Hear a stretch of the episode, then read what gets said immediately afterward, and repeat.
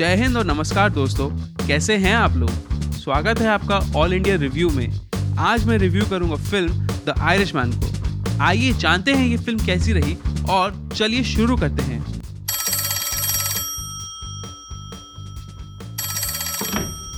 Hello. Hi, my friend. I got that kid I was talking to you about here. Hello? Is that Frank?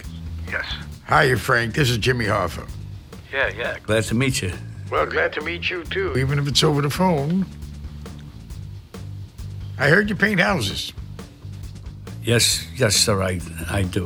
Film की कहानी Frank Sheeran के बारे में है जो America के ऑर्गेनाइज क्राइम में एक बहुत ही बड़ा नाम था यह फ़िल्म एक किताब I heard you paint houses पे आधारित है जो कुछ सच्ची घटनाओं को दर्शाती है फ्रैंक द आयरिशमैन शीरन एक ऐसा व्यक्ति है जो बहुत कुछ रह चुका है टीमस्टर्स जो अमेरिका का एक बड़ा लेबर यूनियन है, उसके पूर्व उच्च अधिकारी और एक माफिया हिटमैन जो विश्व युद्ध के दौरान इटली में पोस्टेड था, जहाँ उसने मारना सीखा।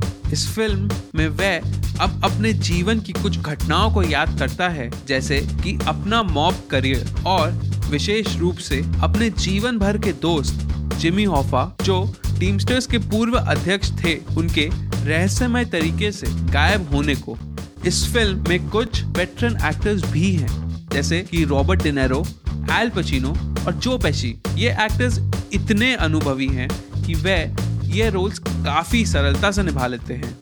रॉबर्ट डिनेरो फ्रैंक का रोल काफ़ी शानदार तरीके से निभाते हैं।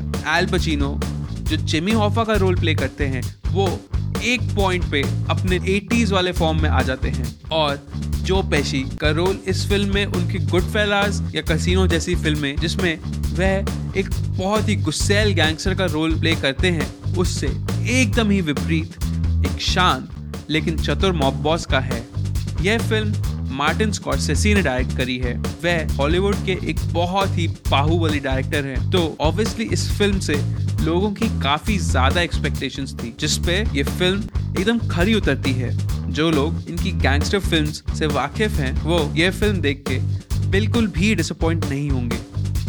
फ़िल्म का साउंड ट्रैक बहुत ही ज़्यादा बढ़िया है। साउंड ट्रैक में थोड़ी वेस्टर्न सी फील है। फ़िल्म के कलर्स जिस समय को दिखा रहे हैं उससे मैच करते हैं जिससे 50, 60, 70 और 2000 के दशकों की याद आ जाती है।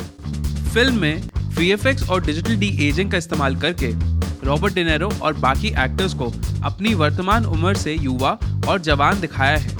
यह फ़िल्म फ्रैंक की जवानी से लेकर उसको वृद्ध होने तक दर्शाती है और मेरे हिसाब से ये काफ़ी अच्छे से किया गया है क्योंकि फ़िल्म में एक ही एक्टर को 20 और 60 साल का दिखाया है। फ़िल्म तीन घंटे और 30 मिनट लंबी है। शायद कुछ लोग ये फ़िल्म एक सिटिंग में ना देख पाए, पर मैं ये सजेस्ट करूँगा कि आप ये फ़िल्म ज़रूर एक ही सिटिंग में बैठ के देखिए। मैं अंत में यह कहना चाहूँगा कि आप ये फ़िल्म ज़रूर देखिए। यह फ़िल्म शायद इस साल की सबसे बढ़िया फ़िल्म है, क्योंकि यह फ़िल्म सच्ची घटनाओं पे आधारित है। मैं सजेस्ट करूँगा कि आप ये फ़िल्म देखने से पहले थोड़ा बहुत इन कैरेक्टर्स के बारे में पढ़ लें तो आपको ये फ़िल्म देखने में और ज़्यादा मज़ा आएगा।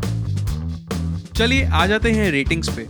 इस फ़िल्म में वेटरन एक्टर्स की एक्टिंग के लिए, इस फ़िल्म को मैं दूँगा पाँच में से साढ़े चार स्टार इस फ़िल्म के डायरेक्शन के लिए मैं दूँगा पाँच में से चार स्टार और इस फ़िल्म के वीएफएक्स यानी डी एजिंग के लिए, इस फ़िल्म को मैं दूँगा पाँच में से चार स्टार ओवरऑल मैं इसको पाँच में से चार स्टार दूँगा। चलिए दोस्तों, ये था आज का एपिसोड अगर आपको ये एपिसोड अच्छा लगा तो आप ये अपने दोस्तों के साथ ज़रूर शेयर कीजिए। अगर आप मेरे रिव्यू के साथ असहमत या सहमत हैं तो आप मुझे इंस्टाग्राम या यूट्यूब पे मंचर मूवीज़ पे इसके बारे में बता सकते हैं। अब मैं मिलूँगा आपसे अगले एपिसोड में, जहाँ मैं रिव्यू करूँगा किसी और फ़िल्म को। तब तक आप अपना ख्याल रखिए और स्वस्थ रहिए।